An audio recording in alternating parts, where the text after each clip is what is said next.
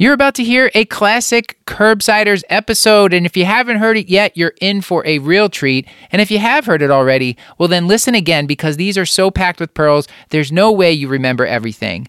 But if you still just need new episodes, well, head over to our Patreon where we've already released something like 16 to 18 brand new episodes, and we're releasing two new ones every month. Plus, you can join our Discord, hang out with the team, ask us questions. It's a lot of fun over there. Patreon.com slash curbsiders. And we wanted to let you know that starting January 1st, 2024, VCU Health has let us know that they're going to have to start charging a small fee for CME credit. We understand why they need to do this, and we thank them for all the years of free CME credit for our listeners. We will continue to offer CME for episodes going forward through VCU Health at curbsiders.vcuhealth.org. The Curbsiders podcast is for entertainment, education, and information purposes only, and the topics discussed should not be used solely to diagnose, treat, cure, or prevent any diseases or conditions. Furthermore, the views and statements expressed on this podcast are solely those of the host and should not be interpreted to reflect official policy or position of any entity, aside from possibly Kashlak Memorial Hospital and affiliate outreach programs, if indeed there are any. In fact, there are none. Pretty much, we aren't responsible if you screw up. You should always do your own homework and let us know when we're wrong.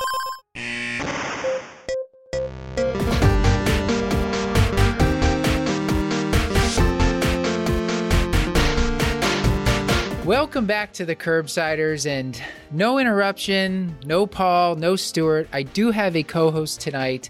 We are talking about hypercalcemia. We have a fantastic guest, Dr. Carl Pallais. I wanted to remind the audience that this episode and most of our episodes are available for CME credit through VCU Health Continuing Education. You can go to curbsiders.vcuhealth.org, and that is free for all our listeners. I'm going to introduce our producer, friend, co host in a second here, but I just want to remind the audience that we are the internal medicine podcast, and we use expert interviews to bring you clinical pearls and practice changing knowledge.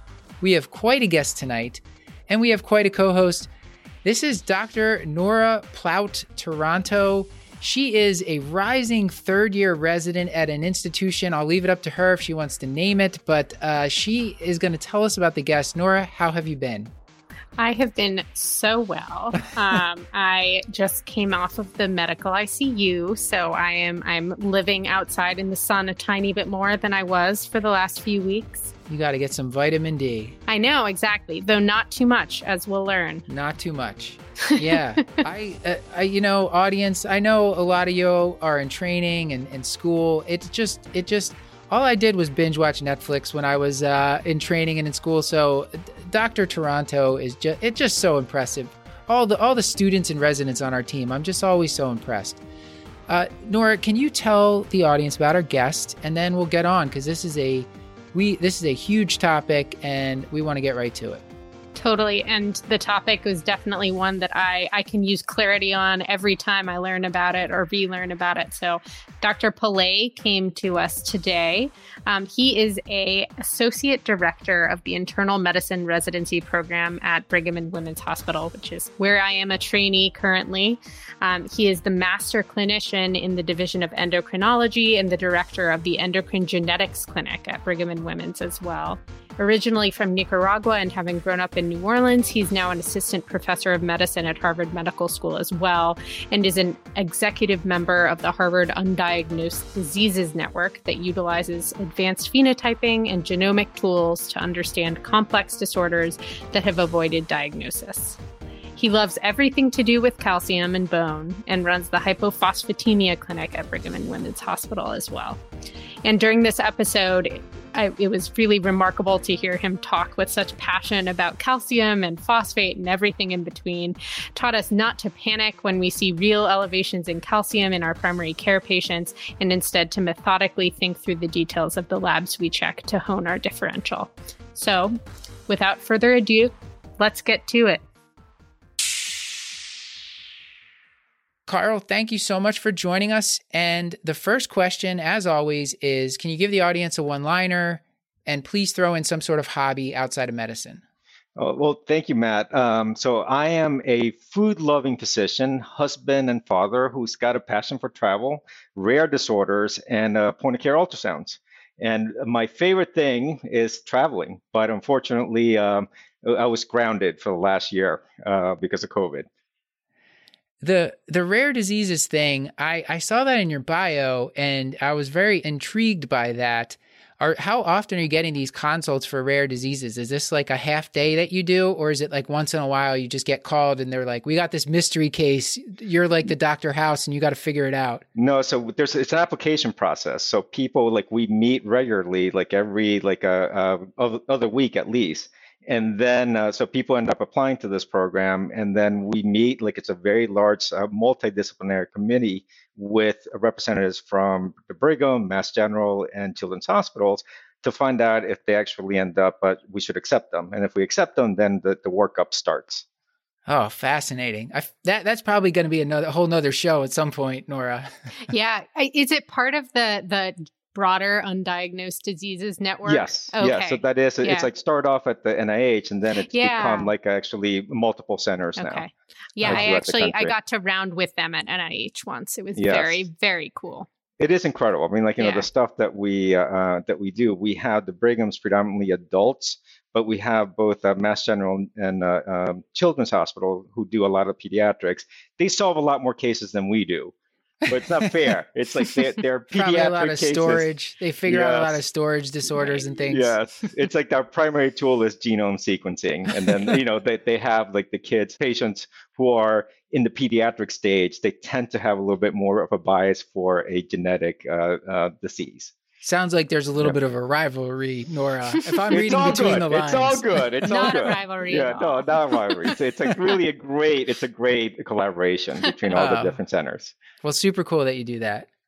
Amazing. I guess jumping off of that, is there are there any books that you would recommend that every physician should read, whether they're interested in rare diseases or otherwise? You know, it, it is one of my favorite books of all time. is A Confederacy of Dunces by John Kennedy Toole. I mean, it is about a quirky character going through life and like uh, uh, surviving mischief. And I think that it's actually it's a great reminder of the richness of humanity. I mean, like you know how we all actually end up having our own little quirks. It's a great book. It's a great read. Uh, highly recommend it.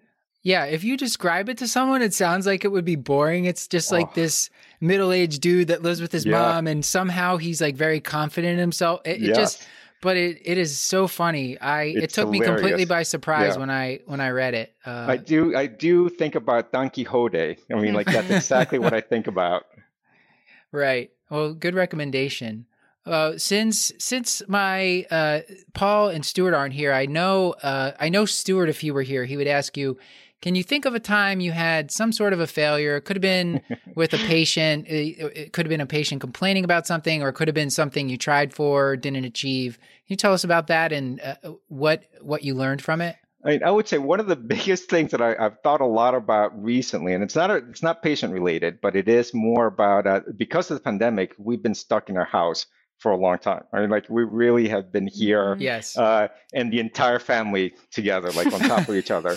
So it has made me appreciate our home a lot, and the, the distribution of space. We have like it's very vertical house, and it's got like a yard, and it's got a close proximity to the river. And I still remember I was appreciating so much this past year that I remember how devastated I was when we didn't get the uh, house that we put our first bid on. Mm-hmm. And I remember that. I remember that feeling. It's like, oh my goodness, we couldn't get it, and we had like invested a lot of time. Um, and eventually, you know, like we're so glad. Like in retrospect, I am so glad we didn't get that house, and we ended up with this one that fits us off. It fits us a little bit better. I, I appreciate it a lot more during this pandemic. I I hear you on that one. My goodness, yeah. You need you want all the little nooks and and yes. outdoor spots and uh, hiding places from whoever you're living with. Even yes. if you're just, even if you're by yourself with some cats, I'm sure you need some alone time. it, it, really, it's just like it's great to be vertical. I mean, like so then that way it's like you don't hear everybody else's uh, uh, like Zoom meetings uh, in the background.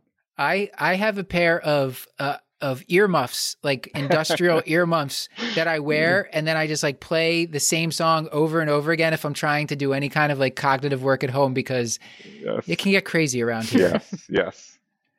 Nora, anything else before we get on to uh, b- before we get on the, the, topic hypercalcemia? Anything else you wanted to ask Carl? I guess one one question that we often ask that I'm curious your answer to is is whether you have any advice that you kind of remember as being the best advice or the advice that stuck with you the most as a learner or kind of as a teacher now that you you've become a teacher for so many. Yeah, I, do think this is actually one of the best advices that I got in, in in high school, and it has actually I think about it a lot, and it, and I thought about it as a student and I now think about it as a, as a teacher.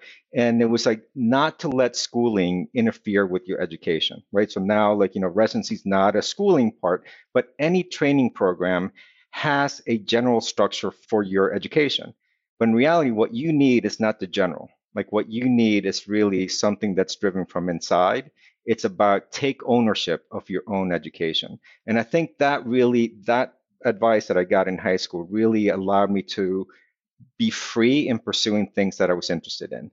And when I teach now, I actually recognize that in in, in our trainees, saying like, I'm going to provide what I think you know we should provide everybody, but you yourself can actually end up like deviating from this to uh, um, learn more and like learn what's actually what you need to know for your interest and for your uh, eventual career.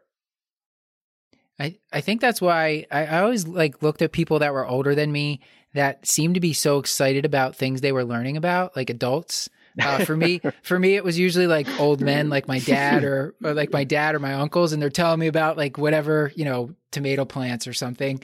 Yes. But I think it's because they're just like there's no obligation; they're just yeah. learning about it because they're super interested and they just like dive into it. And I, I yeah. think medicine kind of became that way for me once I left training. Yeah and uh, it's been a lot more enjoyable uh, to, to learn and I and teaching myself how to learn different. You know, I probably could do better if I went back and yeah. now that I've like had had this new outlook on things. It's it's a really great point. I like you learned it so so young. Yeah. That's great.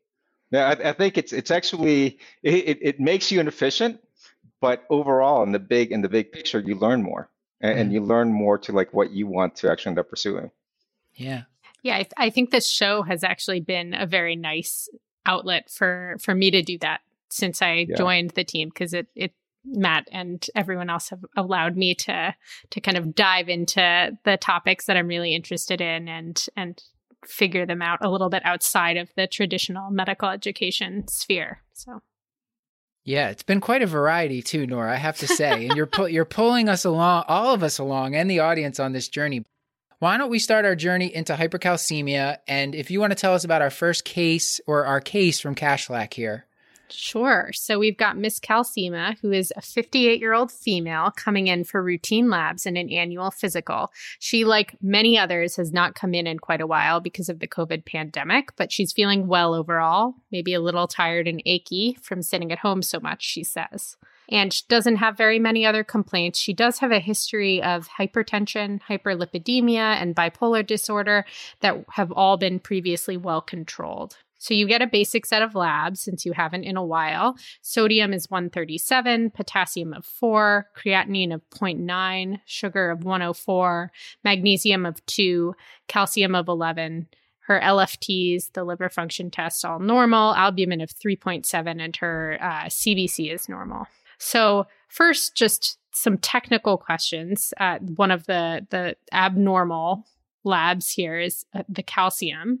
And so just very briefly to remind us what's a normal calcium level and and what are we doing with the albumin if anything? Yes. Yeah, so normal calcium levels in general end up ranging between 8.5 and 10.5 milligrams per deciliter. And it varies a little bit by assay, but that's the, the general range. And then the, the, you should correct for albumin, and that's because only about 50% of that total calcium is really ionized or free. And that's really the, the portion of the calcium that the body cares about. About 40% of that total is actually bound to albumin. It's like, a, remember, calcium is a positively charged element, and uh, albumin is a predominantly negatively charged molecule. So that's you end up binding a lot of that calcium to the albumin. About 10% of the total calcium is bound up to uh, other other uh, anions like phosphates or lactate or citrate. So the 50% that's ionized is the working calcium in many ways. Uh, and that is, um, you know, that's what you're correcting for. When you say you correct for albumin, it's an approximation of how much of that total is going to be representing the ionized calcium uh, because it's not bound out to albumin. Hi, everyone. We are thrilled that this episode of Curbsiders is sponsored by Glass Health. Glass Health was founded in 2021 and has the mission of empowering doctors with AI powered clinical decision support.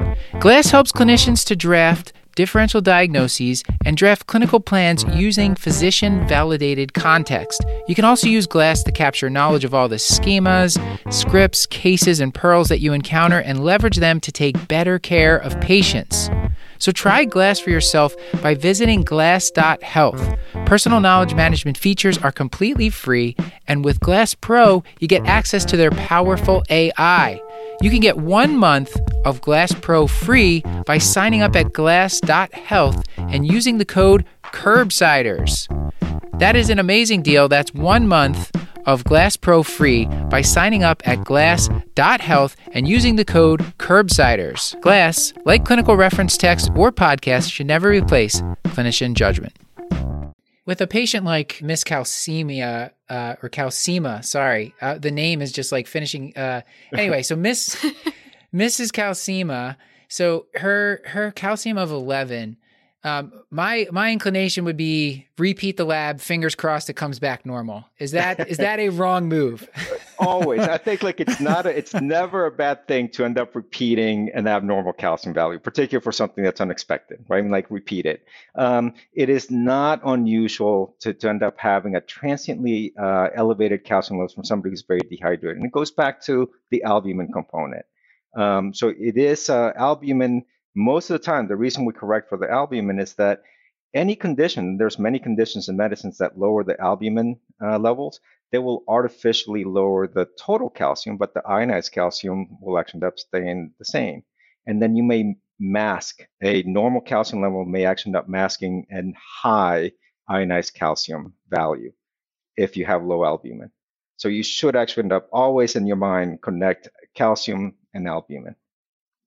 I think what you get a lot of in primary care when you're ordering a bunch of labs on people is you'll get a calcium that's in like the 10.2 to 10.6 or 7 yeah. range and it, it, flags as high and and then you're just like what what do I do with this is yeah. this am I going to really work this person up fully and we'll talk about the workup yeah um so usually I try my repeat strategy sometimes it still exactly. comes back yes. and then you're going to you're going to teach us how to think about that yeah. um but you, meant you mentioned ionized calcium. Yeah. Um, how important is that? And like, is that I know in the inpatient side it's ordered a lot. Do you yes. do you order that on your outpatients much? And like, when should we think about using that? Like on a patient like Miss Mrs. Calcema here with her calcium of eleven. Yeah, I, I don't order the ionized calcium a lot in the in the ambulatory setting, and a lot of it has to do with uh, uh the, the measurement. Remember, like uh, um, remember how I told you that what calcium, a positive charge element binds a negatively charged molecule of albumin.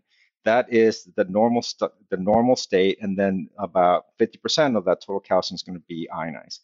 If pH changes the proportion of that total calcium that's bound to the uh, negative charges of albumin, because if you let that sample sit in the in the uh, counter, the pH in the sample changes and usually becomes a little bit more acidotic because of the um, products of metabolism of the of the cells within the, the, the, tube.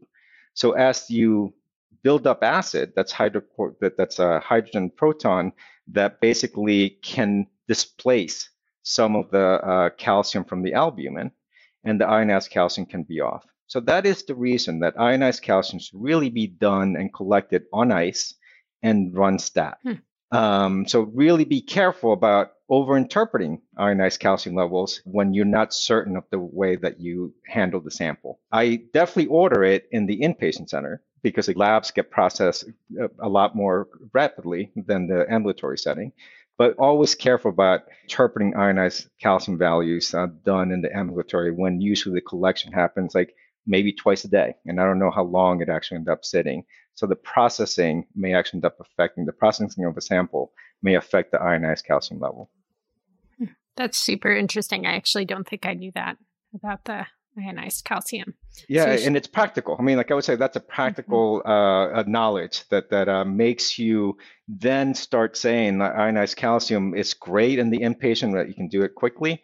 Uh, but not so great in the ambulatory, and that's why you're going to rely a lot more on the on the uh, albumin correction, in which you should add like uh, 0.8 milligrams uh, per deciliter for every one gram per deciliter drop in the albumin, uh, 0.8 to the calcium levels for every one gram per deciliter drop in albumin below normal.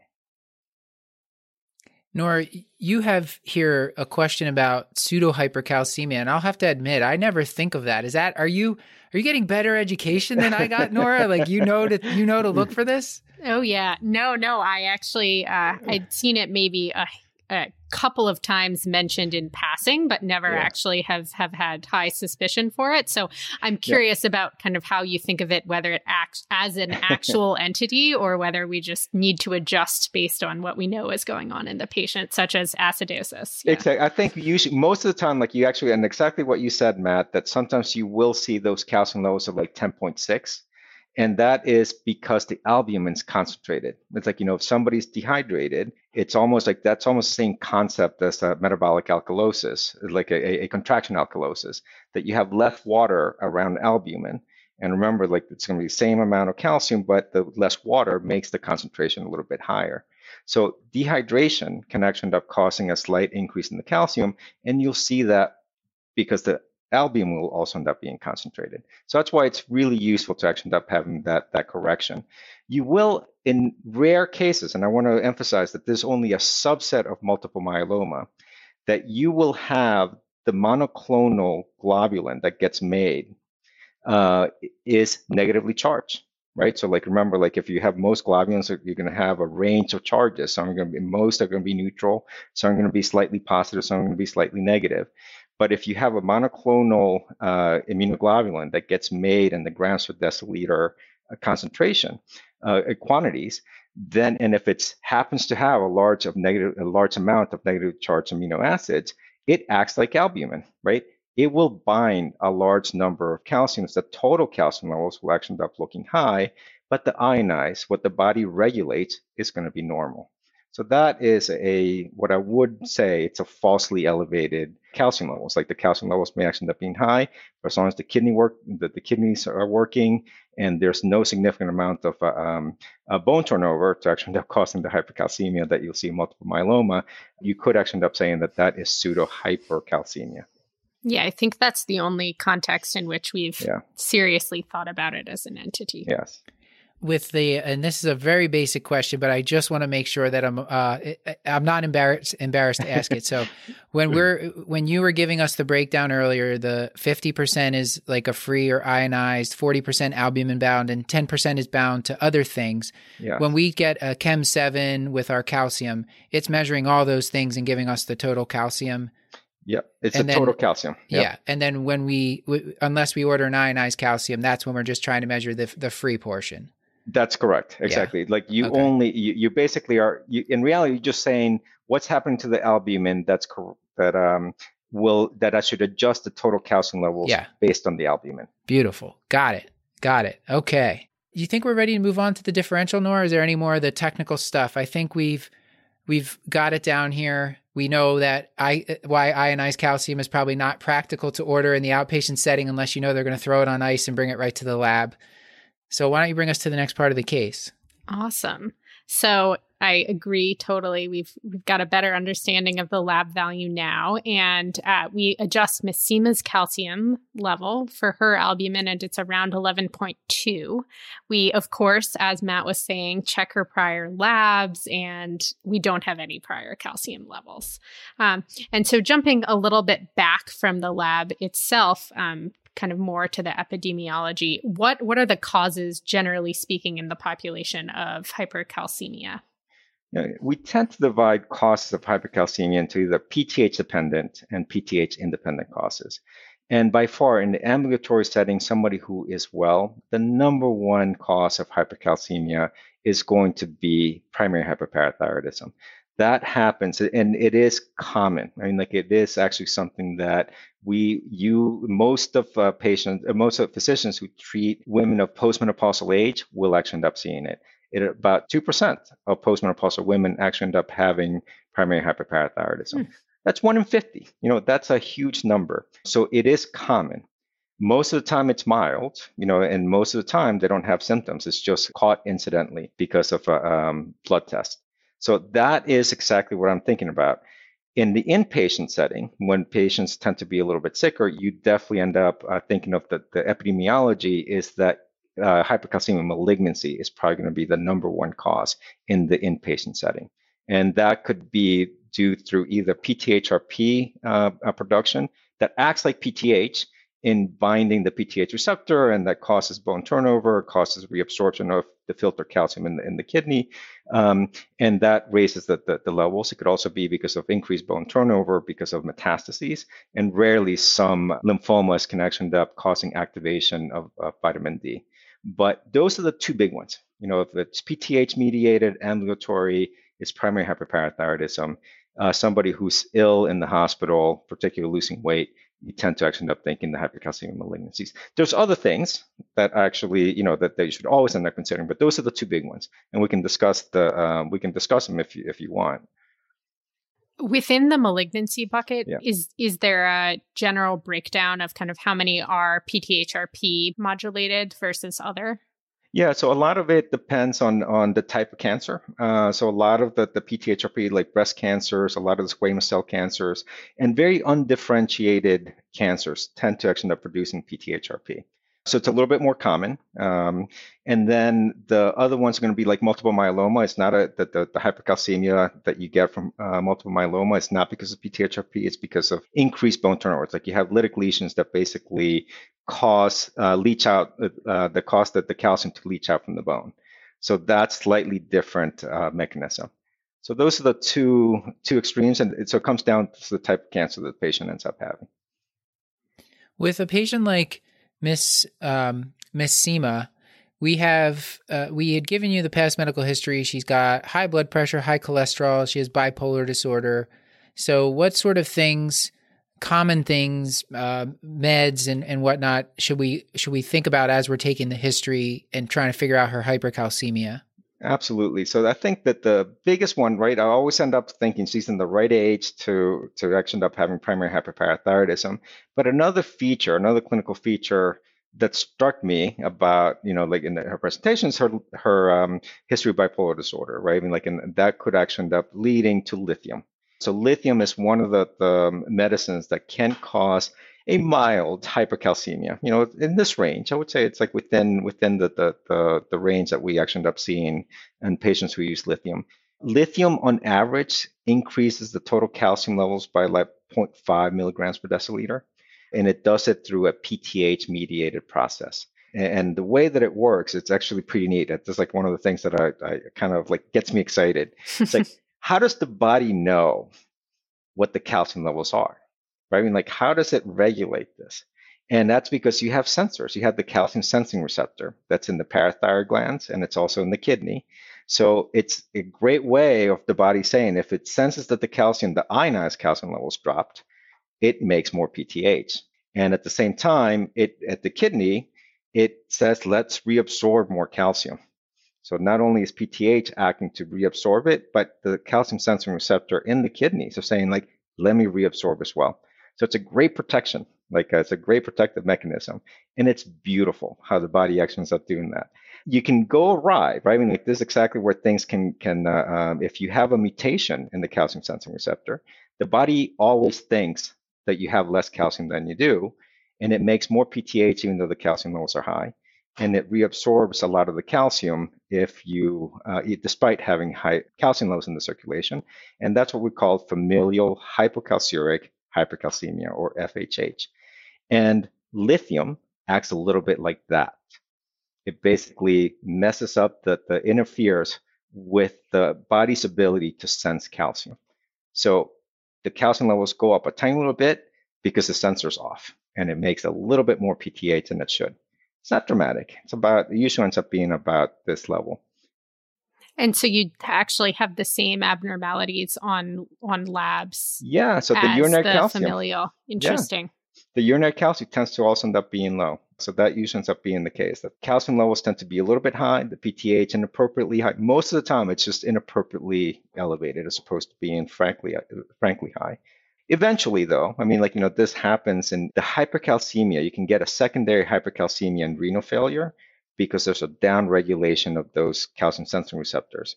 And then the parathyroid glands, without that regulation, they end up hypertrophied. They basically end up growing. So once in a while, if you actually end up having a problem with it with sensing anything, if you have a predisposition for an adenoma, you know that intervention may actually end up intervene, like may actually end up uh, uh, pushing you along the pathway of uh, uh, having that man- that adenoma, parathyroid adenoma, become manifest. What what's the signal that's growing the the parathyroid glands? Where's it coming from? I'm trying to think. I know with thyroid, like if you know yeah. your TSH will it's, grow your thyroid. It's the right? calcium. But, it's a calcium sensing receptor. Like basically, yeah. the two main the two main signals that actually tell the uh, parathyroid gland to like actually grow or stop growing end up being the calcium sensing receptor, which is like okay. depending on the amount of calcium, right? The, the, the, yeah. the ambient calcium that the gland sees. And the other one is vitamin D receptor activated by the calcitriol. The active active form of uh, vitamin D, the 125 vitamin D, actually has a role in um, determining the growth of the parathyroid cells in the, oh, wow. the parathyroid glands. Okay. So it's beautiful. I mean, like, right, you can actually start seeing how everything is connected. Yeah, yeah. that's lovely. Well, with with so it sounds like with Miss uh, and what's her first name? Well, well let's just call her Cal. I'm, Cal. I'm, I'm getting struck. Nora, Cal your name was Carl. too fa- yeah. your name was too clever. it's, it's, the name was too clever. Name. It's a good name. Yeah. So we with with Cal, what might we do? We we repeat it. Yeah. It's it's still high. Yes. Uh, she's taking if she if we find out she's taking lithium, are we done or what? what no, like, I what's mean, our I would course say of action? You still you still want to confirm that it's a PTH mediated process. So like I I would say that the normal workup, you know, let's let's just uh, go in and you have somebody who's got elevated calcium. The first thing is repeat it exactly what you said, Matt. And then, but at that repeat, I always end up adding the albumin because sometimes it's not added on. I frequently add the phosphate. It's like one of the, the clinical pearls that I tell trainees to end up doing, and the, the parathyroid uh, levels as well as the, the 25 vitamin D levels. So that's like my first set. And, and the reason I, I add on the phosphates, the phosphate comes back a lot faster than the PTH value. And remember, PTH is the primary regulator of calcium in the body, but it's also one of the primary regulators of phosphate in the body. So if a process is PTH mediated, the hypercalcemia is PTH mediated, the phosphate tends to be on the lower limits of normal. Most of the causes that are PTH independent causes of hypercalcemia suppress your PTH levels. So the phosphates tends to be on the upper limits of normal. So the one exception is PTHRP. You know, so remember that. but it's it's a great trick that you start actually end up getting a sense of whether uh, the, the cause of the hypercalcemia is uh, PTH dependent or not. Awesome, I love that. And you mentioned 25 vitamin D. That's the just the 25 OH vitamin D. Don't don't order the active the 125 OH. I know I see yeah. it happen like a lot of the time. Uh, it, it, I think it's mostly by accident, but yes. Yes, it, it's a it's an expensive test, um, and it also it doesn't at this point you, you're you're going to be thinking is it PTH dependent or not, right? So mm-hmm. like you definitely want to order the 125 vitamin D if it's PTH independent and you don't have a good explanation for it. One of the causes could be sarcoidosis or other granulomatous disorders that can be caused, but you know that basically that the cause of the hypercalcemia is because of high amounts of unregulated 125 vitamin D production. I guess let's say we're at this visit with Cal yeah. and we're telling her, okay, we're going to order albumin, phos, PTH, and the 25 OH vitamin D, re- as and we're repeating the calcium. What sort of things? I mean, would you expect her to have any symptoms with the calcium at this level? Um, and yeah, let's talk about symptoms first, yeah. and we can talk about yeah. any exam stuff next. So I, I, think we've all heard the the, the uh, mnemonic of like uh, bones, stones, groans, and psychiatric overtones. It's really useful. I think it keeps everything organized organized because those are the big categories. But that really ends up being for severe high levels of, of calcium or calcium that happens like you know if you start off at very low and then you just all of a sudden like that the acuity of the calcium increase also matters. So in those categories, like if you actually end up having the bones, most of the time, like the primary symptom that you end up getting with severe hypercalcemia, primarily if it's caused by uh, primary hyperparathyroidism is you can get bone tumors like the brown tumors. You can get the phosphate wasting that happens because of the high PTH can cause an osteomalacia that can cause pain in the bone. But with mild hypercalcemia, you really don't actually end up having like it, the bones don't hurt. The one thing you can get if it's because of, of um, uh, increased bone turnover for whatever reason, you can uh, become a little bit more uh, fragile and you can lead to osteoporosis and fractures, right? Then for um, the, the stones, it's talking about kidneys. So the uh, calcium gets filtered by the kidneys. And if you have too much calcium, you can get kidney stones. Like it just, uh, uh you get uh, crystallization of the calcium in, in the kidneys, and that leads to kidney stones. At severe levels, you can also end up having vasoconstriction, and that causes renal dysfunction because of the, the vasoconstriction affecting renal flow. And you can get even nephrocalcinosis, like just basically almost like a coating of the kidney with a, with a large amounts of cal- calcium. That usually takes high calcium levels for a long period of time. Uh, so renal failure and nephrocalcinosis are, are the extreme end, and more commonly, you, you may actually end up seeing some patients, even at mild uh, calciums for a while, who become dehydrated, can precipitate kidney stones. For groans, you basically, at the mild end of the spectrum, it's just constipation, a little bit of GI upset. And at the severe end, you end up uh, with pancreatitis and like peptic ulcer disease. Uh, so, you know, that's the range. And then the, the psychiatric overtones, uh, again, the mild end of the spectrum is just a little bit of fatigue, a little forgetful, maybe a little bit down, but that can lead to severe coma. I mean, like that could be delirium, that could be true confusion because of the hypercalcemia. So that's a good way of organizing it from mild to to severe, and at least in those different categories. Out of just out of curiosity, is there any understanding of why the the depressive and anxiety symptoms like or or is it just an association? Don't know. Point? I mean, we do know that there's calcium sensing receptors in the brain, mm-hmm. and there's a lot of uh, signal. Remember, like calcium is really important for um, for life. I mean, like it, it's it's a critical component uh, in our bodies to actually end up uh, regulating a whole host of uh, uh, processes. And it's it's actually one of the things that, that people don't realize much is that it is factor four in the clotting cascade, right? It's calcium. Like we don't call factor four, like we end up going through hmm. because we call it calcium. It's got another name. Um, it, it's important for muscle contraction. It's important for the the, the um, uh, electrical signals in the heart, right? And like it, it's mm-hmm. actually really uh, it's a second messenger, intracellular second messenger. So the concentrations of intracellular calcium are tightly, tightly regulated. And that's actually probably if you have too much, that regulation probably falls off. Hmm. So it's just a little hand waving specifically. I can't tell you what it is, but it I can just it's a way of highlighting the importance of, of calcium, not only for its structural aspects of bone, but also for cell cell function. When you when you grade hypercalcemia, you you mentioned the more severe. Can you just give us a range, like for mild, moderate, severe? Yeah. What what you think? How you think about that? I, would say like 12 is like my cutoff. Like if I actually end up saying most people will tolerate like a like the low 11s fairly well, right? Uh, they're they're not going to have that that many symptoms. Once you start inching up to the 12s, you probably start seeing a little bit of symptoms.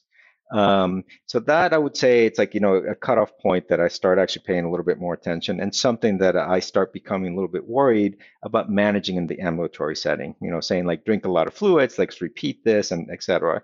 If it stays about 12, particularly if somebody has renal dysfunction, remember like the body deals with hypercalcemia by peeing it out. You know, if you can't pee it out because you can't filter, your GFR is off uh, because of, of impaired kidney function. At 12, uh, calcium at 12 with impaired renal function is actually something that I get very nervous about.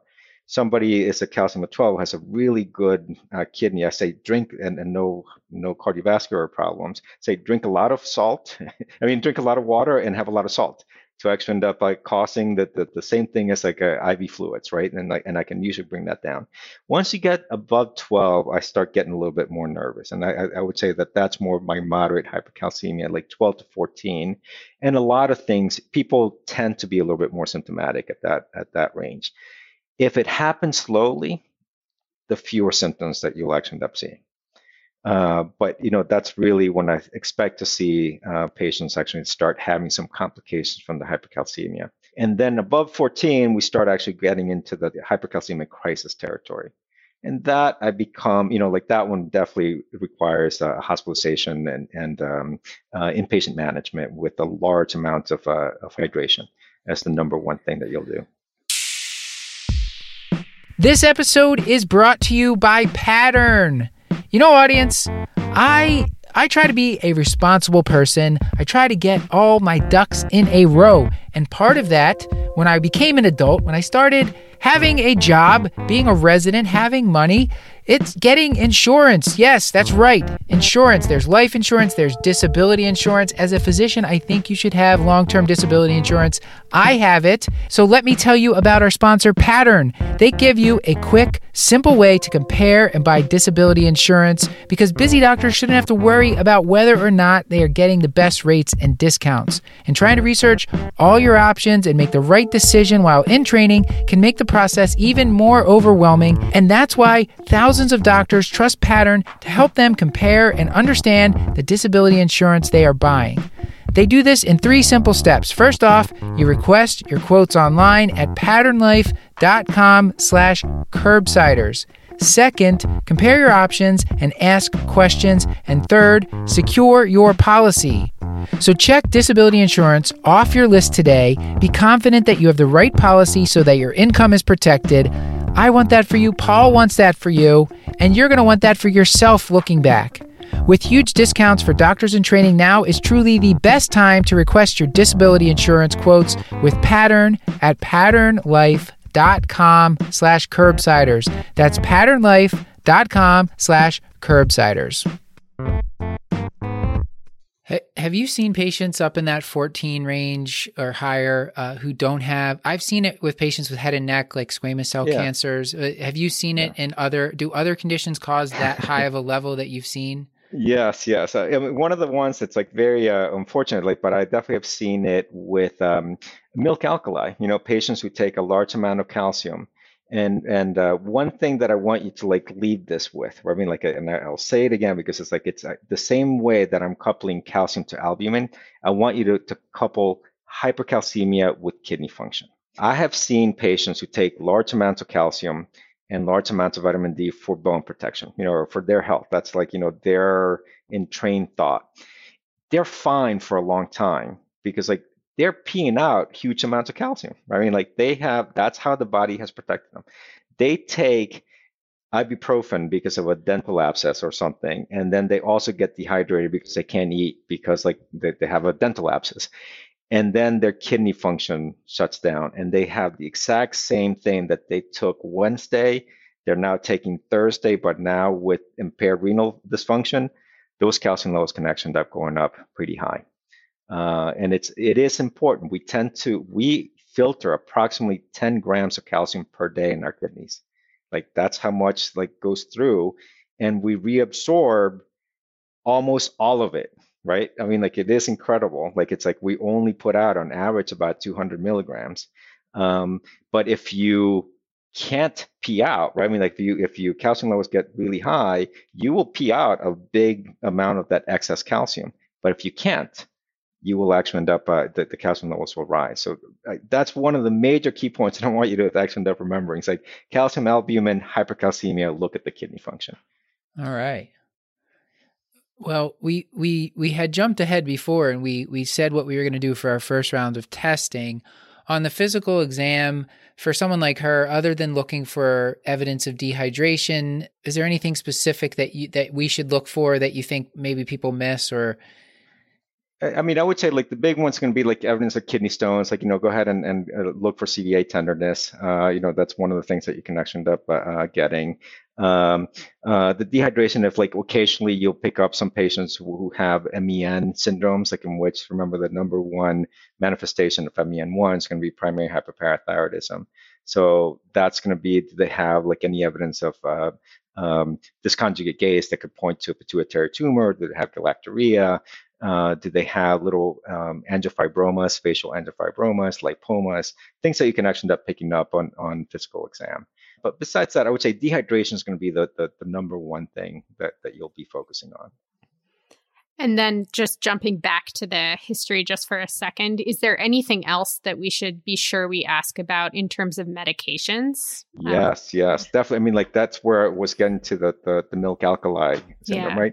It, it it can be that somebody has multiple causes of hypercalcemia, right? So if somebody has primary hyperparathyroidism and renal dysfunction and is taking large amounts of calcium and, and uh, vitamin D, you have primary hyperparathyroidism and milk alkali together, right? Or you can have primary hyperparathyroidism because it doesn't care whether you have sarcoid or not. Like you, you're going to get it. So you can have two things that can actually end up augmenting the, the calcium levels. So um, one of the things I always end up asking if you're dealing with somebody who's got uh, hypercalcemia is going to be how much calcium do you take? How much, like, you know, dietary calcium? How much vitamin D do you actually end up taking? I ask specifically if they take activated vitamin D, calcitriol. A, it's got a much narrower therapeutic window than 25 vitamin D. Because uh, remember, if you take too much vit- 25 vitamin D, the PTH levels come down. You don't activate it. So there's a buffer before you actually end up having a toxic amount of like increased absorption. It, it can get toxic, but it, it's uh, you have a buffer as opposed to 125 vitamin D. Your PTH comes down, but you still are act. You, you still have the active form of vitamin D in, in your circulation. Is the over the counter they sell vitamin D2, yes. vitamin D3. Is yes. are those the same thing or is one of They're them the cal- Okay, and then calcitriol is a different That is prescription grade. That's a pre- so like prescription. They can only get exactly it's only prescription. Okay. That's the one um, that patients with on dialysis a lot of the times I see exactly. them on that. Okay. I would say there is physician error I have seen uh, a lot of times like if you like it could be that that that um, uh, because of the way that you order it, you try to order a just vitamin D, and it comes up as the 125 vitamin D, and it gets ordered, and it's calcitriol. And um, I have seen that. I have seen patients. Yeah. It, it's just an error, right? I mean, like that they're taking this. Um, uh, it's actually I've seen it a lot less with the electronic medical record compared to before. But it is it's something that thankfully it's not very common, but it can happen. We we talked to our friend Joel Topf about thiazide diuretics. This was like way back. Yeah. How yeah. they actually showed yeah. some bone protection with them because yeah. they increase reabsorption of calcium. Yes. So I guess we have to think of that as another common med in internal exactly. medicine. Yes. Um, it, it tends to be a little bit like the through a different mechanism, right? We talked about the, the mechanism of lithium that you tend to actually end up reabsorbing some calcium because of the calcium sensing receptor in the in the in the kidney, and also through a PTH mediated mechanism uh, in hydrochlorothiazides and the thiazides basically end up increasing the, the, the, calcium level slightly because of the effects in the distal convoluted tubule. So you end up having an increase in the reabsorption. It's not much though, because the PTH uh, glands can respond. If you reabsorb too much calcium, the, the uh, calcium sensing receptors in the parathyroid glands are going to sense it. They're going to shut down the PTH. And then if you shut down the PTH, you'll filter a little bit more uh, calcium to offset some of the increase. So be be mindful that if you see a true increase in the serum calcium levels because of uh, hydrochlorothiazide or thiazide, uh, starting a thiazide, be mindful that you may be unmasking a primary hyperparathyroid uh, process. Oh wow! So I think in this case here, Yes. It wouldn't be uncommon, you know, if she's on lithium, yeah. um, you know, may, maybe we wouldn't have her on a thiazide diuretic, but it's it's pretty common for us to have someone that's on a thiazide diuretic, and because they're a, a woman over fifty, you know, they're just taking calcium and vitamin D because yeah. all their friends do, and they yes. they heard it's good for their bones, and yes. we can get into that on another show, uh, whether or not that actually pans out in in the literature, but uh, would you should we just tell her to stop? I mean, we're, we're not going to stop the lithium because that could be disastrous without you know really thinking about it. But just stop the calcium and vitamin D, and uh, and then we're we're waiting on our lab panel. Do you have any other approach to that?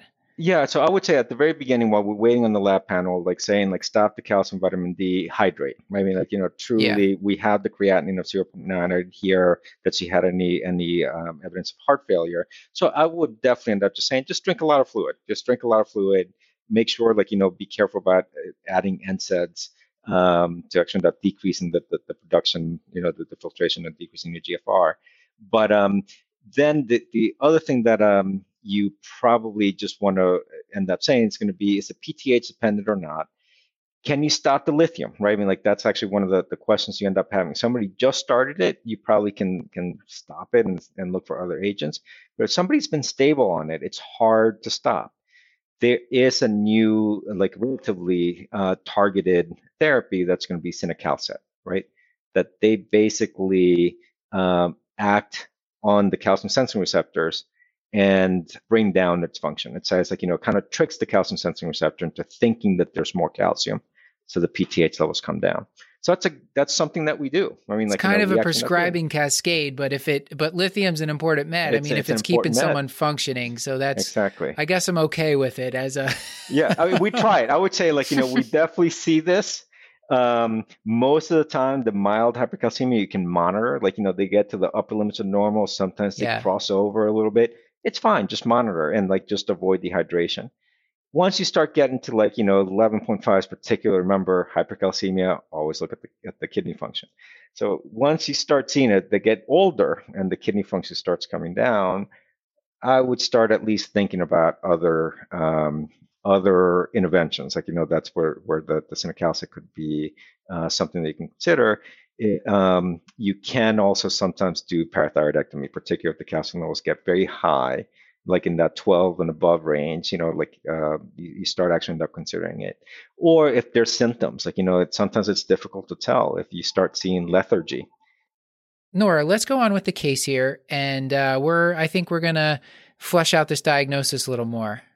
Yeah, so we get a few more labs and we actually get Miss Seema's PTH level, which is quite elevated at 160.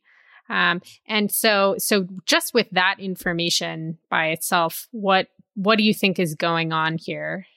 Yeah, so that eh, that means that uh, most of the time, like I told you, that the cal if it's a lithium uh, mediated process, most of the time that the uh, PTH tends to be in the upper limit to normal with the high calcium, so inappropriately normal.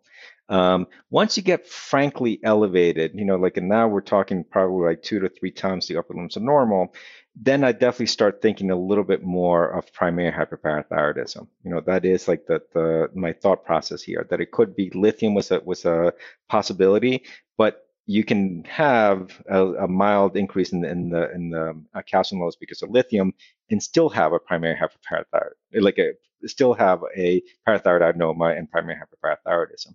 So that's the that's the evaluation, and it's common in this age in this uh, um, age group in this demographic, right? It's like it's a postmenopausal women um, tend to actually end up having uh, primary hyperparathyroidism. So once you have, if you if you suspect the diagnosis of primary hyperparathyroidism because you have high calciums, uh, high PTHs, or inappropriately elevated PTHs, then the pr- the next question that you're faced with is: Should I send this patient to surgery or not? Do they need uh, parathyroidectomy? And there's a 2013 slash 14. It came out in uh, 2014 guidelines that basically deals with this problem because it's very common.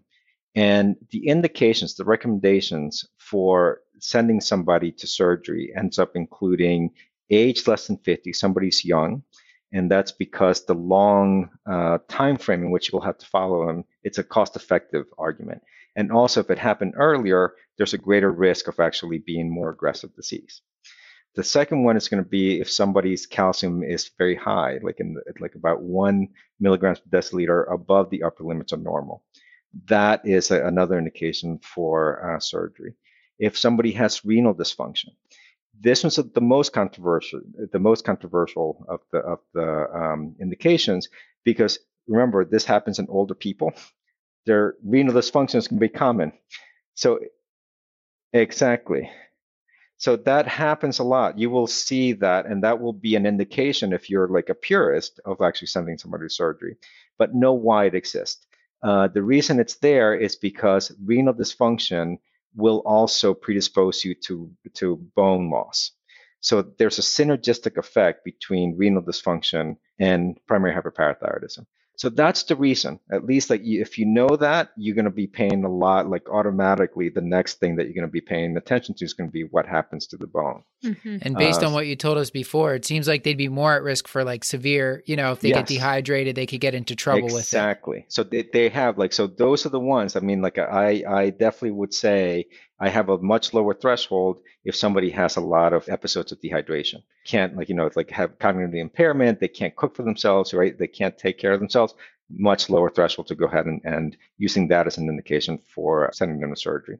Then along the same lines, the kidney, like you know, remember we talked a lot about the, the risk of kidney stones is another thing that we pay attention to. So if somebody has had kidney stones, it's they're symptomatic, and we send those patients to surgery.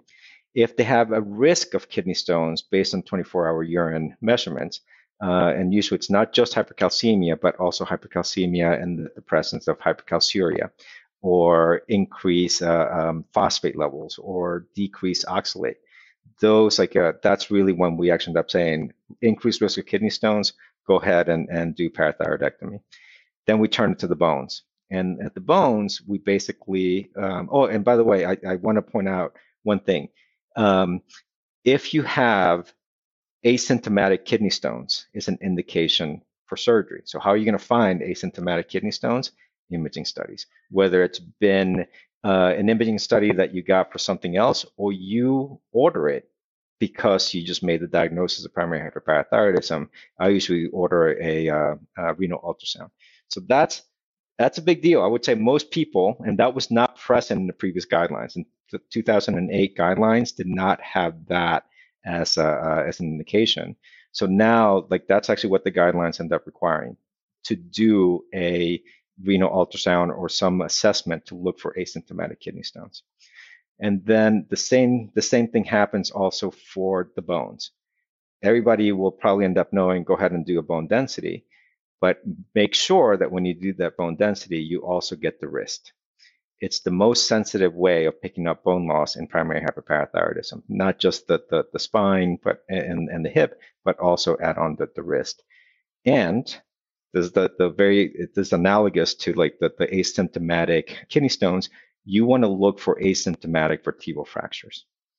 And that means doing dedicated spine imaging. Most of the time, I do it at the same time as uh, my bone density through a VFA analysis or, or vertebral fracture assessment uh, at the same time as, as the uh, bone density that looks at the entire spine and just looks at the morphology of, of the vertebrae. And it's a pretty good. It's not as good as the, the um, dedicated uh, films, spine films, but it's it's very good. And that's an extra, like that's an extra step that wasn't present in 2008 guidelines. So not everybody's doing it. I would say like that is. yeah, like one of the I haven't that- heard of that, and I I, Yeah. I wonder.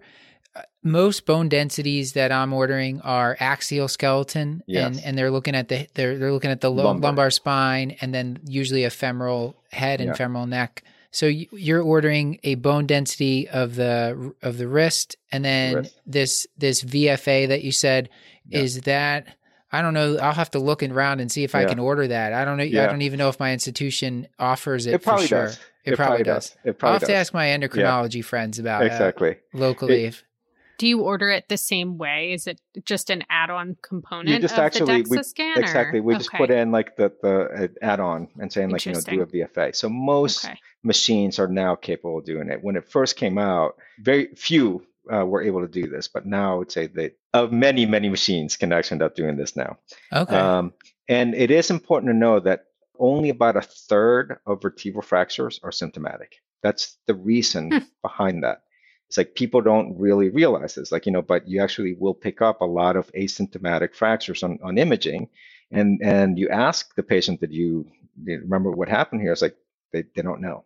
So it is only about a third of the vertebral fractures end up being symptomatic. and do they have to have osteoporosis or does osteopenia qualify you? Is it just like high osteopenia with high risk or? Yeah, so that's really, I would say, like the guidelines are by osteoporosis at any site or the presence of uh, vertebral fracture, like asymptomatic vertebral Hmm. fracture.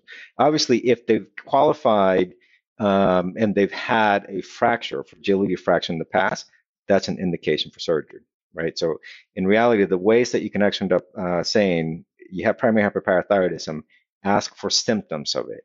And the symptoms are going to be kidney stones and fractures, like fragility fractures. If you have that, don't have to do that much uh, of uh, a, a, additional assessment. You basically end up uh, saying like you're ready for surgery. If you don't, and that's 85% of patients with primary hyperparathyroidism are asymptomatic, right? They don't have anything. Then you go down that pathway of actually end up saying, do they have these other indications? What's their kidney function? What's their calcium levels? What is their um, uh, 24 hour urine? What is their renal uh, ultrasound uh, show? What is the full set of DEXA, including the wrist? And what's their VFA or spine films? Can Can you go into the 24 hour urine? And yeah. I, you know, I I had mentioned to you that the the familial hypocalciuric yeah, hypercalcemia, yeah, so low low calcium in the urine, right? So I imagine we're doing a 24 hour study. Yes. Uh, do you have any tricks to getting this done the way you want it, and and not just returning with like results that you're are uninterpretable? Yes, I one one thing that I I do um, one uh, I don't know if I can promote a company. It's like I have no stock in this, like you know, it's but I use Litholink a lot. It's a it's a, a company that does a lot of uh, measurements of 24-hour urine and a lot of the uh, other um, electrolytes in, in the in the urine, like all at once in one collection. Like that includes the, the uric acid, it includes the phosphate, it right. includes oxalate, etc. One of those stone it, panels. It's that... a stone panel, and it's like it's really easy for the patients because like they can actually just go ahead and they get a kit gets mailed to them, and then the, the patient drops it off in the in, in uh, FedEx. Uh, and so it's easy. Like they don't yeah. have to come in. And, like, I, and Quest and LabCorp have similar things. Yes. Uh, they they probably call them something different, just yes. so we can mention multiple brands. Since exactly. This is a CME That's, activity. Exactly. That's the part that I didn't want to get into trouble with. Yeah. Um, so that is a, that's just the one of the ones practically one of the, the companies that we end up using. I'm sure that there's going to be other um, uh, companies that do that that service, but that's useful. And then um, we that the uh, it is the values are that, that they go through entire gamut of like you know very low calciums to high calciums. If you see low urinary calciums you start thinking of the possibility of having fhh right? That means that the calcium sensing receptor in the kidney thinks that there's not enough calcium which starts promoting the reabsorption of calcium. However be really be, be aware of the epidemiology FHH is really rare. Primary hyperparathyroidism is really common. But it's right? on all my board exams, exactly. Carl. Come on. It is. It How is. could it be rare? it is. So that is like so before you get excited, you know, about like making a diagnosis of FHH, look for other things that could actually end up causing hypocalciuria. And the number one cause is something that we already discussed, which is thiazides. Some yeah. thiazides, primary hyperparathyroidism, the urinary calcium can end up being low. Um, so that's one thing. The other thing that I frequently end up looking at, so like if you have FHH is uh, the the prime the primary difference between FHH and the, the um, um uh, primary hyperparathyroidism, which is an acquired dysfunction, right? Is that you have you're born with this abnormal calcium sensing receptor. So from birth, your calcium levels end up being high. So if you go back to somebody's uh, previous calciums uh, who has FHH, they're always high. It's just a reset set point for the calcium concentration. In this case, we don't have it, you know, so you can't tell.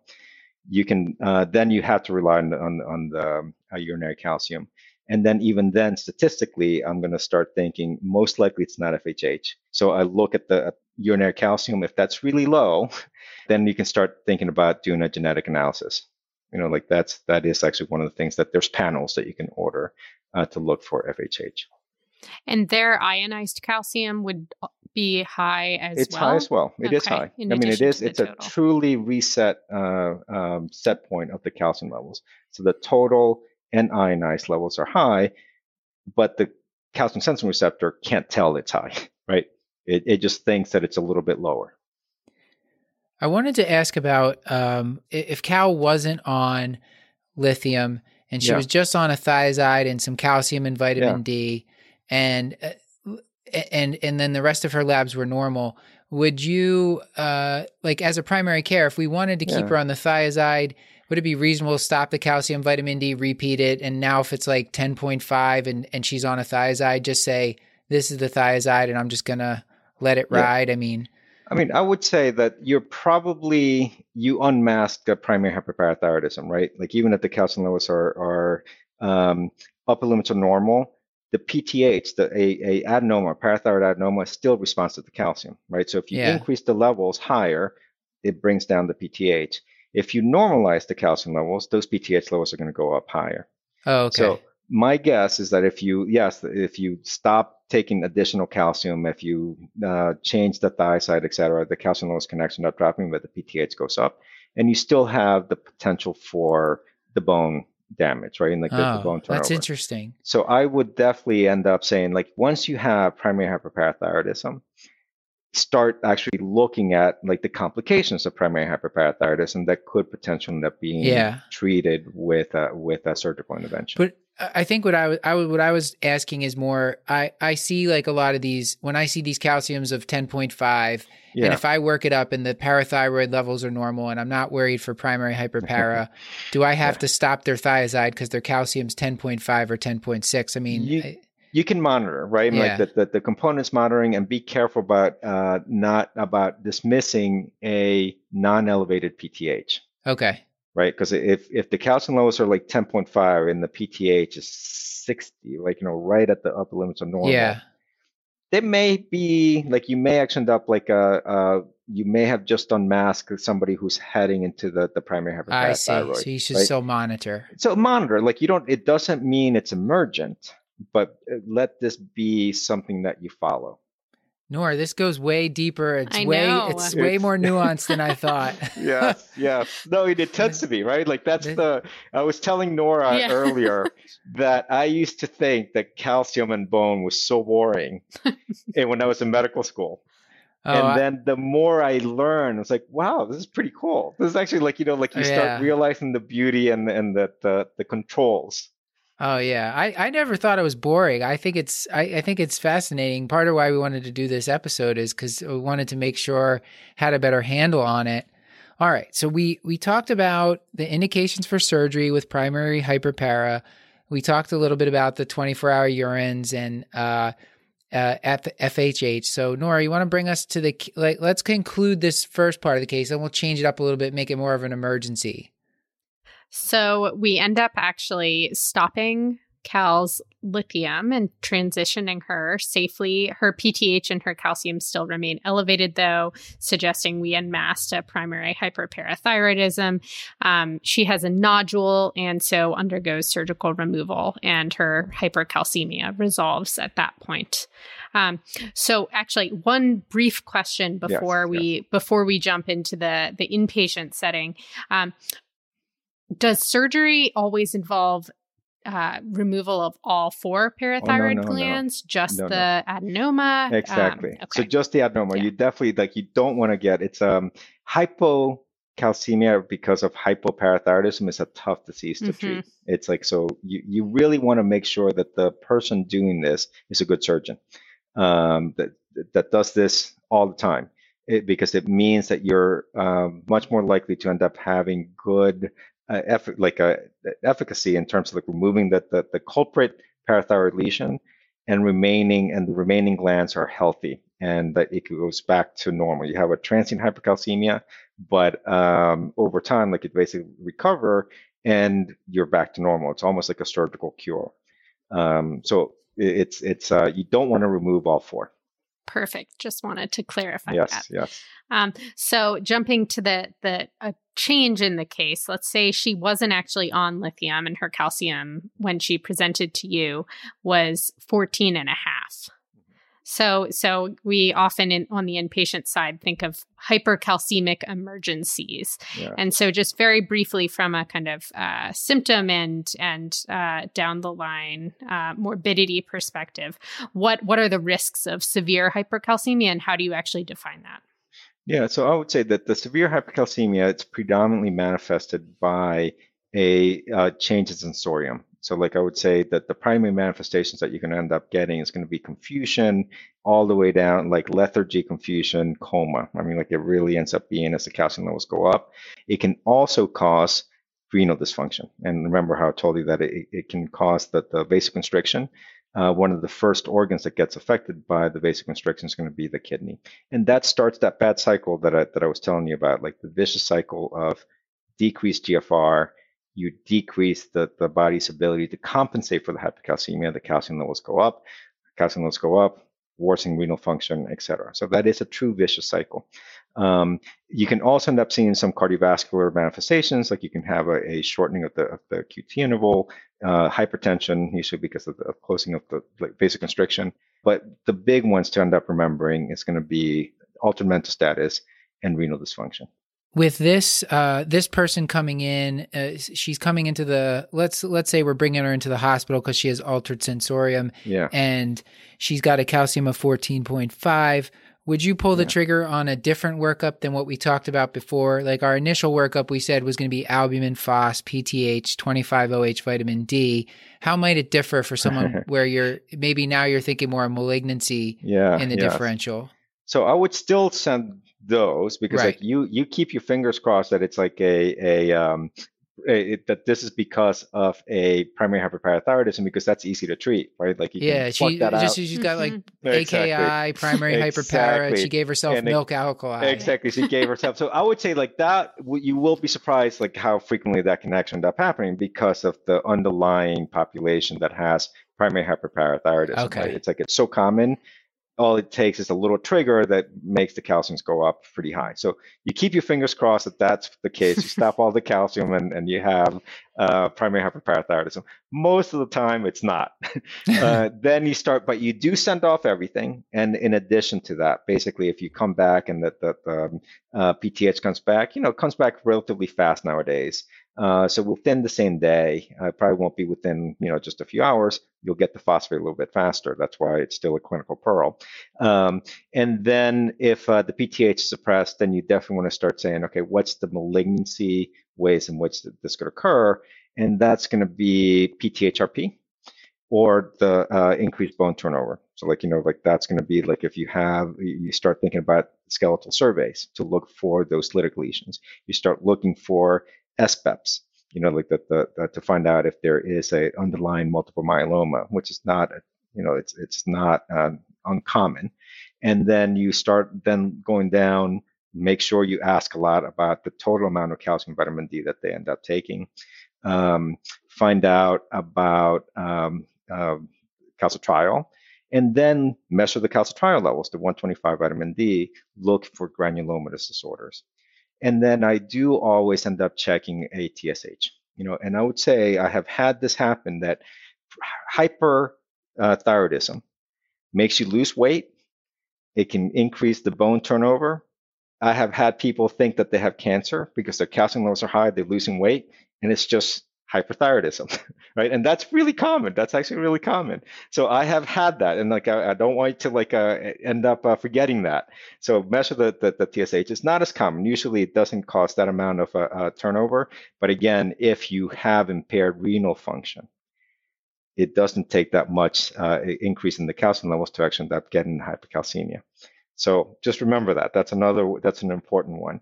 And then once you, you get to the rare stuff, you get like the, the pheochromocytomas, or you have the, the vitamin A toxicity, or immobility, like particularly burn patients. If you have like young patients um, who have large amounts of uh, muscle mass, uh, sorry, bone mass, and they become immobile, that immobile that immobilization causes the bone turnover to to, to um, oh, wow. uh, come out. And it's kind of like that. We all know this happens in astronauts, but it happens in hospitalized patients who can't move. Paralysis, you know, like that's actually one of the things that that you can actually end up seeing it. Wow. So, and the vitamin A thing, that's like the someone ate say ate a bear's liver before they came into the hospital. Polar bear, polar bear, polar bear. It's got to be a carnivore. Yeah, it's got to be yes. yeah, that and FHH. I've seen those exactly, many, many exactly, times. Exactly, exactly, exactly. so, Nora, uh, what what's your like? Nora, have you had cause to yet? I don't know that I've been cool enough to do this yet, but I, I really just want one day want to give someone saline and a whole bunch I, of loop diuretic. Have you I been actually, doing this? I just did it in yeah, the medical yeah. ICU. Yeah. Um, oh, man. For someone who came five. in. yeah, yep. Uh, came in with a calcium of 18 It was Yeah. Wow. was I mean- quite altered. Yeah. Also, It- of course, in the setting of of a cancer. If somebody has normal kidney function, you can do a lot, right? I mean, like that really is the most important thing with hypercalcemia. Normal kidney function and normal heart that you can actually end up giving them a lot of a lot of uh, uh, volume. You're using that uh, 10 grams per day filtering ability of the Mhm. kidney to get rid of a large amount of calcium, uh, and it acts kind of quickly, right? I mean, like you can get you can bring down the, the, the calcium levels very quickly with this adjunctive therapies. Like you know frequently like if somebody has high high calcium 18 their kidney function most likely will actually end up being affected. So you can't just like flood them with, with fluids. So then you have to rely on other causes uh, uh, other treatments. So one of the the, the uh, main treatments that, that we actually end up giving particularly if there is if the calcium is coming from bone saying like how can we stop it? One of the ways that we stop calcium coming from bone is immediate that works really quickly is to give somebody subcutaneous calcitonin and that works within hours of administration, right?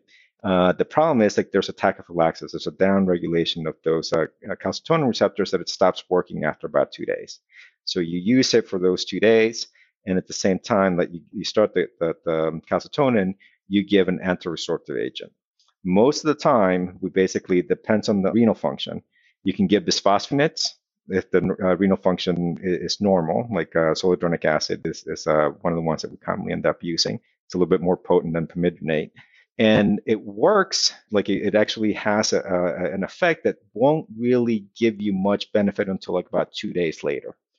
So it takes a while to work. So that's why it's great to give calcitonin and the bisphosphonate, like a, a zoledronic acid, you know, almost at the same time.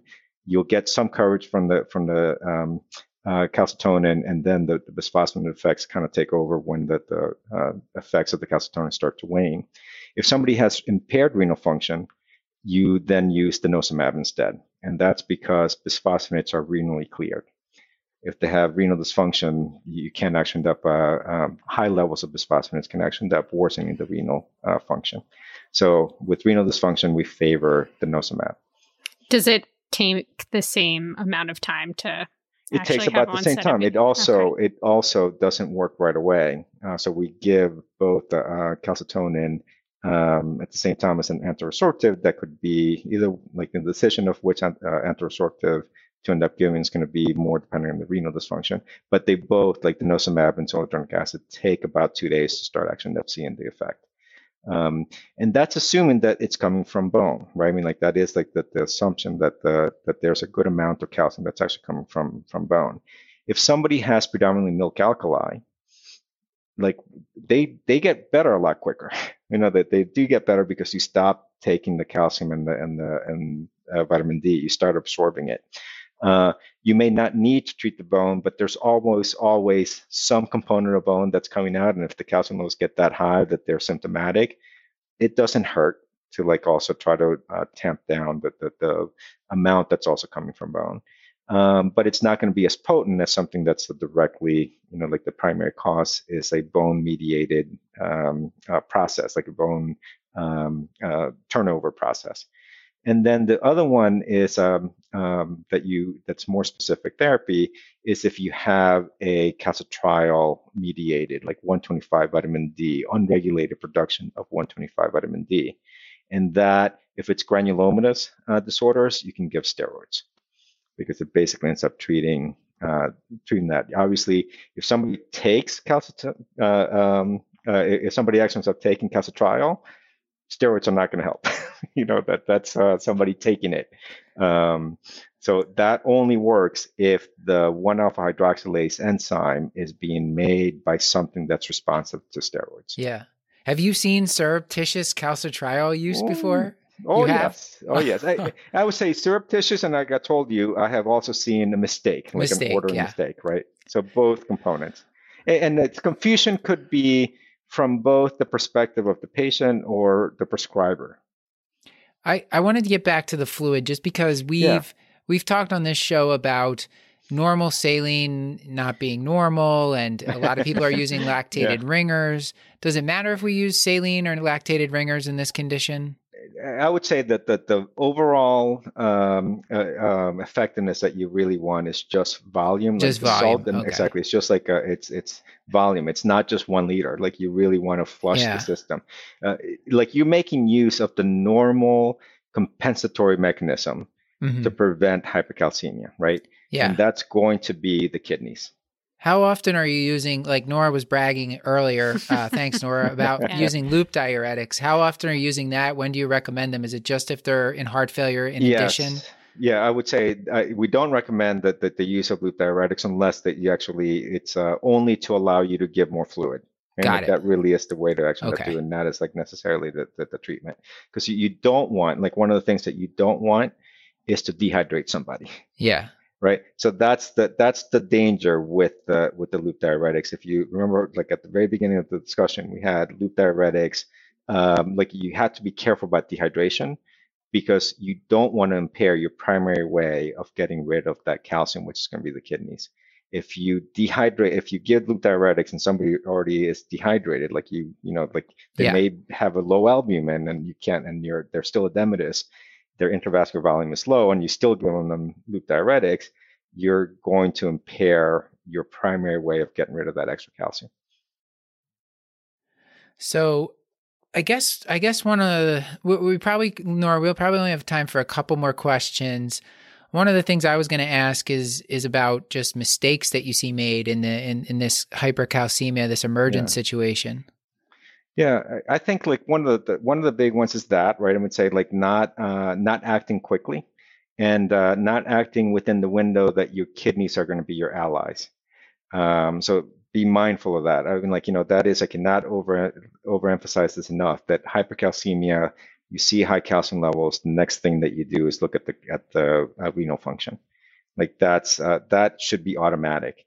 Uh, and the nice thing about it, it's like most of the time that will be available. You don't have to wait for that, right? Because the calcium levels will usually end up uh, coming with the BMP that uh, you'll have that those lab sets available.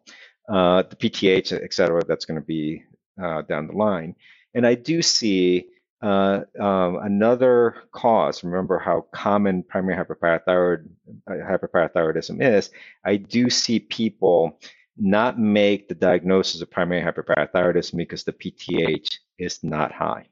But if you have a calcium of 11 and your PTH is 50, upper limits are normal, but within the normal range, that is primary hyperparathyroidism, right? And that's because you have, um, if you have high calcium levels, assuming the albumin corrected for albumin, uh, and, that the patient does not have uh, um, pseudo hyper hypercalcemia because of, of a uh, very unique multiple myeloma, very unique immunoglobulin, that they have high ionized calcium and high calcium levels and the PTH is 50, that is primary hyperparathyroidism.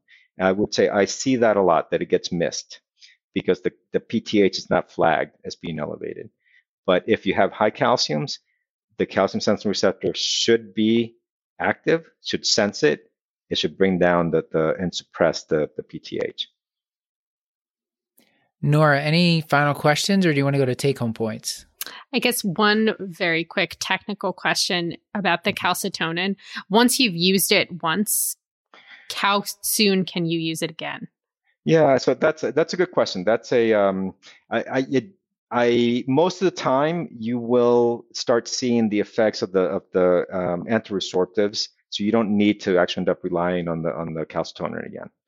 Uh, and you and you're ready, right? You basically will see, will start seeing the effects come down, and then if they need another dose, you're probably going to end up giving the antiresorptive as opposed to the calcitonin down the line, like you know, like let's say like months later they develop it and they come in in crisis, you can still use it. So I think this has been great. I, I learned so much about this. I like as I said before, I didn't I didn't realize how deep this got, and uh, there's so many great nuances to what you taught us. If you had a couple take home points that you just wanted the audience to really have in their mind, what would those be?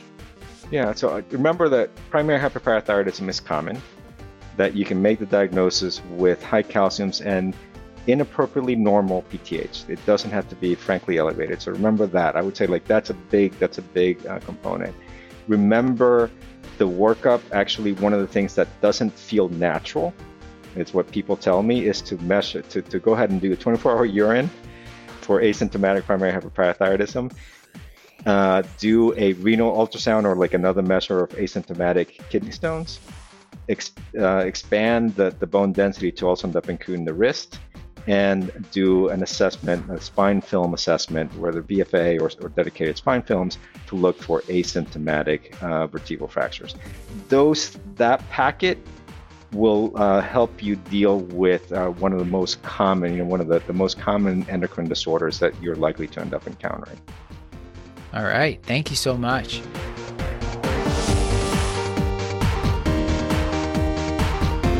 This has been another episode of the Curbsiders, bringing you a little knowledge food for your brain hole.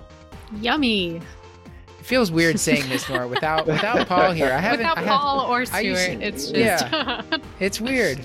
Uh, get your show notes at thecurbsiders.com and get our weekly newsletter directly in your inbox.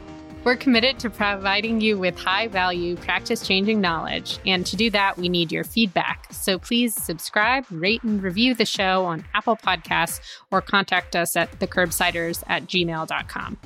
A special thanks to our producer for this episode, myself, Yay. and woo, um, and to our social media team, Beth Garbs Garbitelli on Twitter, Maddie Mad Dog Morgan on Instagram, Tima Karganov on our website, MJ Allen and Jeff Carter on the transcription team, and Chris the Chiu Manchu on Facebook. Until next time, I've been Nora Taranto. And I should remind the audience that this and most of our episodes are available for CME credit through VCU Health Continuing Education. You can go to curbsiders.vcuhealth.org. And remember, that's free for all listeners. I'd like to thank Stuart for composing our theme music and Clair Morgan of Nodderly for editing our audio. And until next time, I've been Dr. Matthew Frank Watto. Thank you and good night.